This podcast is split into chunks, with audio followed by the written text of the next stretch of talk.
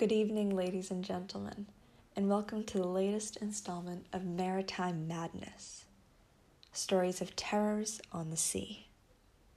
Today, we hear the story of Caden Bosch.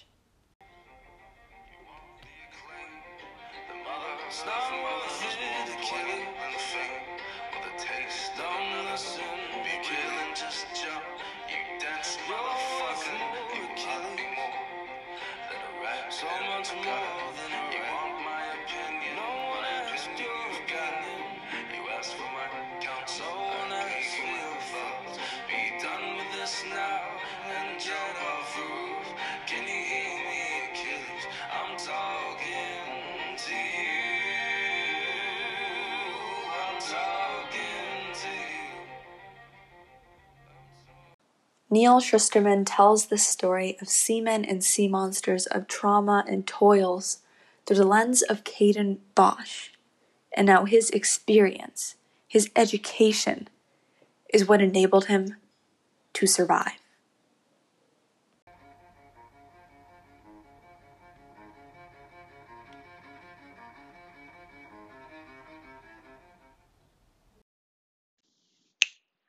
When examining the novel, it's best to start with the main character and narrator, Caden Bosch. He's a fifteen-year-old high school student who has a troubling experience with schi- who suffers from schizophrenia, and throughout the novel makes a descent into the deepest point in the ocean and the deepest point of mental illness, Challenger Deep. At the beginning of the novel, he lives with his sister and parents and has a relatively normal life, but begins to show signs of mental illness. Aside from his illness, he is remarkably general and vague, rarely described physically.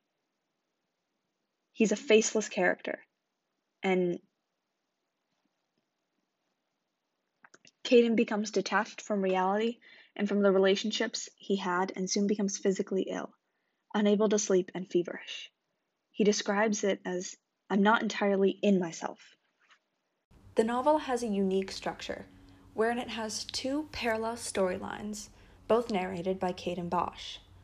One plotline follows Caden's recovery in the, quote, real world, while the other consists entirely of his delusion, that of a ship and crew headed to Challenger Deep. The exposition in the real world is essentially all the time that Caden is living at home, going to school, and is barely touched by his illness. The inciting moment seems to be when Caden b- begins to act like he isn't his- himself, and his symptoms become too much to handle. The novel is crafted to be a very, very slow burn and a slow descent into madness, and I feel that it's very, very intentional. It's a clear allusion to the more symbolic meaning of a descent into mental illness itself, something that you can't stop because you don't even know it's happening at points, a descent into the deepest and darkest point of one's mind. Keeping this in mind is critical when examining other elements of the novel, because this parallel structure is present in every single other element of the novel. In all honesty, the best way to get a sense of the novel as a whole is to start with the conflict, and it's a really, really good place to start because it's it was kind of tricky to analyze. That's because I wasn't sure how to characterize struggles with mental health. Are they character versus self? Character versus character? Or even character versus fate. You know, there are a lot of times in the novel where it seems like it could be any of these.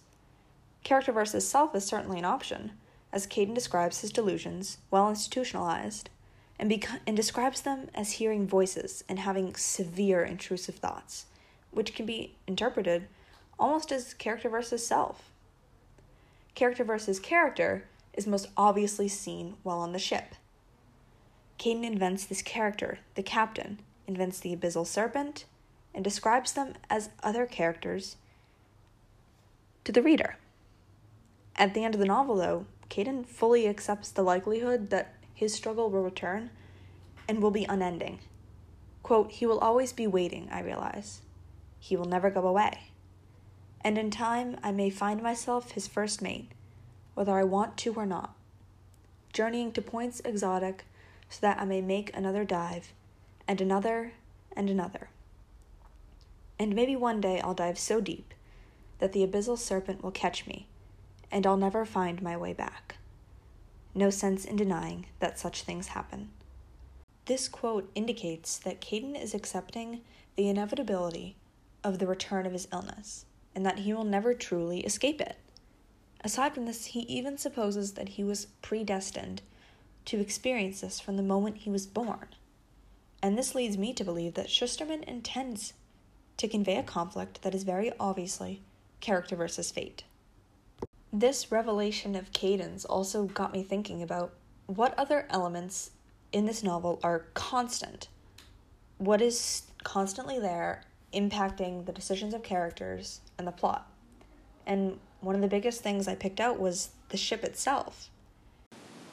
As the other setting, the real world, jumps from home to school to the hospital and beyond, the ship remains constant, and it is the one aspect of setting that, for most of the novel, remains unchanged, and that's why I felt that it was really important to analyze it at the beginning and analyze it completely in depth. It is entirely a figment of Caden's mind, fueled by the schizophrenic delusions he develops throughout the book. Aside from that, it does not even contact the real world very often. Different characters and motifs have the real world counterparts, and there is some overlap, but the two plots only come together at one critical point, the climax. The ship itself is made of wood, and Caden describes the pitch which holds it together as organic and alive. Marine putrefaction, or rot, furthering the conclusion that this is within Caden's mind, that the ship itself is as alive as he is. It furthers the point that these delusions and this illness are very much real and true. It is a mind palace of sorts, where figments of his imagination live and die. During chapter thirty-one, Caden's mother asks him a penny for his thoughts. And this sends Caden on a bit of a rant about how much pennies, and by proxy thoughts, are actually worth. Quote, "If pennies become worthless, does that devalue our thoughts to less than nothing? It makes me sad to think about it. Billions of copper bits spinning down the red funnel into oblivion. I wonder where they'll go. All those thoughts have to end up somewhere." Shortly after, the ship itself turns to copper and begins to rust green. And this cements the idea that the ship is a figment of Caden's mind because it is made of the same stuff as thoughts. As Caden contemplates the worth of one's thoughts being far less than a penny, his prison of a ship is further cemented as merely thoughts. Naturally, the other setting in this book is the real world. And the book opens with Caden living at home, surrounded by his family and friends and living a normal life. It's remarkably unremarkable, and is, for the most part, calm and quiet up until Caden's symptoms begin to worsen. He roams the streets. He pretends to be on the track team so that he can just walk and keep moving, and he is eventually institutionalized in a hospital housing other children. Other children who are suffering from severe mental illness. This institution is plain, drab, and allows Caden and his character to truly flourish. I believe that the setting itself was described very little to allow the other characters to develop and grow and to see the parallels between the ship and the hospital. And I believe that this was a very intentional choice that Shusterman made, and it really allowed Caden's character to develop and grow and to be completely fleshed out as it is, because he is a very dynamic and very, very round character.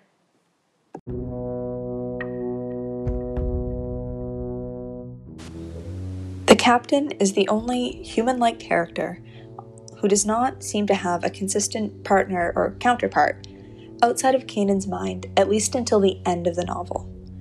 He's the cruel, frightening, and dishonest ruler of the ship, who is in charge of sailing it to the deepest point on Earth.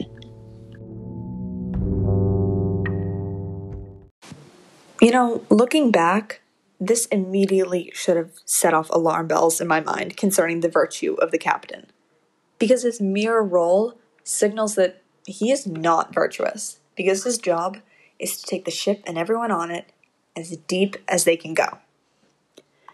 The captain is the one calling the shots for the majority of the novel, and the one who charges Caden to kill the parent, who is later revealed to be the voice of reason, trying to usurp the malicious captain. As the novel begins to close, though, a brief flashback shows who the captain really represents. A homeless man eating Captain Crunch, who had a significant impact on both Caden and his family. And this fits his description, and I frankly interpreted him to be Caden's illness himself, the one driving him towards the deepest point on Earth. Caden describes him as, quote, his eye is bright and alert, and it seems to peer deeper than eyes usually do. I know that means he's off, maybe worse than off. But I can't help but to also notice that the color of his eye isn't all that different from my own. Here, Caden is indicating that there is something intrinsic that connects him to the captain, who can be viewed as the manifestation of the illness which ties Caden down and all of the other passengers on the ship, who are also hospital patients in the real world. The connection they share goes beyond eye contact and stems further, as the captain reveals a dire warning about the subway, a very important motif. Earlier in the novel, Caden describes his condition as that there's a subway-like bubble of isolation around him. And then the captain says, good, you're taking a taxi instead of the subway, the captain says to us, but it's me he's looking at with his one good eye. Subway's bad this time of day, he says. It's forever down there. The captain's warning shown in this flashback is yet another example of the fate that Caden supposes he will face and which later affects him. The captain seems to be bitter enemies with the parent, who is literally that, surprising enough. The parent supports the captain in the beginning of the book, but begins to conspire against him, attempting to convince Caden to kill the captain. Caden dances between the two, unsure of what to do. Meanwhile, in the hospital, Caden struggles between taking the advice of his doctor, the parent's counterpart, Doctor Poirot, and his illness, as his illness continues to take control over his life. And when I finally made this connection, I realized that the parrot, rather than being the sly villain who wants to steer the ship off course, does want to do so, but truly has Caden's best interests at heart. Caden doesn't always realize this. After the suicide of the navigator, Caden murders the parrot and severs his relationship with his doctor until he is in his lowest moment. It is only then, when Caden is at the peak of his nightmare, that the parrot returns to truly save him. This brings up a major element of the plot, the climax, and that is the bottom of the trench and the scenes that surround it. The abyssal serpent, who also represents Caden's illness, creates a whirlpool which literally pulls Caden to the bottom of the trench, where he finds the, quote, riches that are supposedly there. This is where the parrot returns and the book's climax occurs. These riches aren't riches at all. They represent the false promise of joy and hope at the deepest point of mental illness, the point that everyone seeks. And it is only when the parrot tells him that the answer is, quote, right in his back pocket, does Caden escape. This is the very moment when the two plots truly harmonize, as Caden pulls out a puzzle piece given to him as a promise of peace by one of his fellow patients in the hospital. This piece of the sky and the advice of the parrot pulls him from the depths and reminds him of the reality which is occurring beyond the hallucinations he is experiencing. It is important to note that this only occurs because Caden chooses to start cheeking his medications and stop taking them. He describes the new feeling as a few days of bliss as the medication wears off, phrase plunged into the depths again. This is a prominent example of survivorship. Caden escaping his illness. Well, not escaping his illness, but finally realizing how he can escape the delusions that he's been suffering from, being the reward of education, aka Caden's experimentation, by not taking his medications. His education about his mental state enabled him to emerge from the depths intact and improving. It's only when Caden starts cheeking his meds that he becomes lucid enough to actually realize what's going on and to actually realize what is reality and what is a figment of his imagination. This puzzle piece is certainly worth mentioning, as it is what truly pulls Caden out of the trench. It was given to him by Skye, another girl who was living at the hospital and who was suffering from severe mental illness. Quote, I look to my right hand that holds the coin and my left hand that holds the promise of sky. I know I have been a victim of many things beyond my control, but in this moment, this place, here is something I have the power to choose. I dropped the, the doubloon, closed my fingers around the puzzle piece, and thrust my f- fist upward, offering completion to the distant sky. This completion of the sky symbolizes Caden's completion, as he finally regains full control of his mind and escapes the delusions that have plagued him. In terms of Caden's growth and his change in attitude, I feel that Callie is the most significant character. Her maritime counterpart is the ship's figurehead, named Calliope. She describes herself as a girl on a pedestal, relating herself to the Statue of Liberty, a statue notably made of copper. She is an intrinsic part of the ship, up until Caden quite literally releases her. During a violent storm, Caden frees Calliope by wrenching back the bolts that hold her to the ship. He puts his full weight on the wrench, and the bolts begin to turn, and Calliope drops into the seas below. But Caden is unable to truly comprehend what he sees as she begins to run on water. Quote, I look out through the hole to see that she has not sunk, but neither does she swim. Instead, she runs, her spirit lighter than air, lighter than the copper of her flesh, more willful than gravity. She runs on the surface of the waves. A single ray of sunlight pierces the clouds like a spotlight to follow her, and her corroded, oxidized shell peels away, revealing shining copper from head to toe. I want to cry for joy, but a dark shape falls from the ship up above into the waves, then another, then another. The crestmares. In a moment the sea is infested with them, racing like a cavalry charge toward a single shining figure in the distance. This directly mirrors Callie, the actual person, leaving the hospital. When she leaves, she's still suffering from mental illness, but has improved so she's able to re-enter the world again.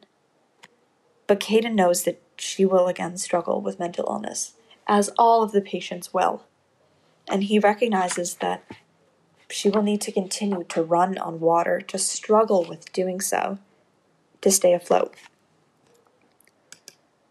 But one of the biggest changes Caden goes through is his attitude toward Callie leaving. Prior to her escape, he even wished that she would stay ill, so he could continue to see her and have her. Callie sparks one of the biggest changes in Caden's attitude towards growth and improvement, because he asks her if she's getting close to leaving, quote, selfishly wanting her to say no. And he makes this transition from wanting her to stay with him, to stay ill, to hoping that her life takes her far away from anything that reminds her of this place. And if that means taking her far away from me, I can accept that. She walked on water rather than drowned. That's enough for me. The biggest thing Caden fears is not truly living, because the fear of not living is, quote, a deep, abiding dread of watching your own potential decompose into irredeemable disappointment when should be gets crushed by what is. Not living is the worst thing that Caden can imagine. And this ties in directly to the theme that you can only survive if you've been educated. And that doesn't mean a traditional education. That means living. This novel is about living. It's about experiencing and it's about surviving. And education and truly living your life is the means by which people survive. It is the means by which Caden survived his ordeal in the trench.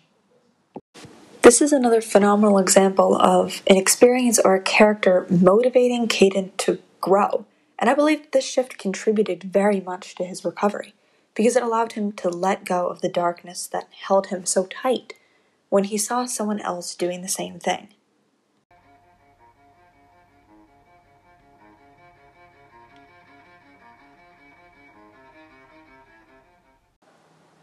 One thing that immediately popped into my head when I was reading this novel is the way that mentally ill children are treated by society as a whole, and treated particularly by school. Caden doesn't receive much support from his teachers. It's mostly just intervention when his grades are subpar, and I have to admit that that's something that I definitely resonate with.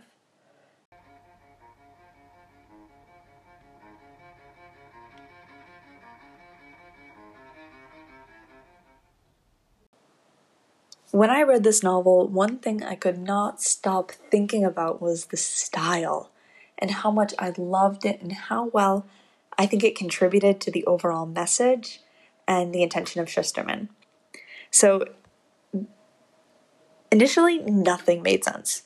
Caden Bosch's mental illness is not explained outright, and the descent into almost madness is so slow and so well crafted that it really did sneak up on me.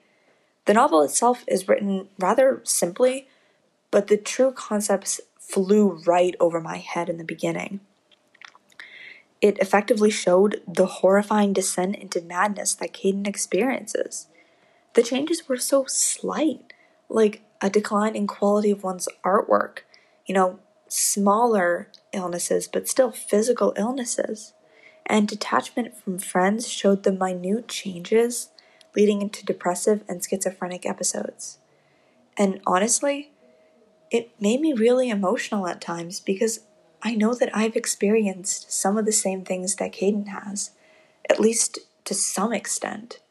I felt that I'm drifting away from my friends and family, and I've lost appetite, and I've lost sleep, and I felt physically ill because my mental health was truly suffering. Shusterman also introduces anecdotes of dissent really earl- early on. One early anecdote that relates to dissent, and one that really stuck out to me, was the kid in the well. A kid who is running and playing accidentally falls into a deep, deep well, and a man with, quote, no discernible shoulders has to come out and save him. If the kid is lucky, he makes it out alive and is reunited with his family. But if not, he dies in the well, and the tale ends tragically. It really stuck out how Caden began to relate to this, and went so far as to say that he was the one in the well, a hundred feet deep, screaming that he couldn't get out. Shusterman uses many of these anecdotes to allude to this descent, but I also really enjoyed the different degrees of complexity within the novel. You know, a lot of the novel was very straightforward, very simple diction and syntax, designed to be said or written by a fifteen-year-old. And as a sixteen-year-old, that was very appealing and very easy to read.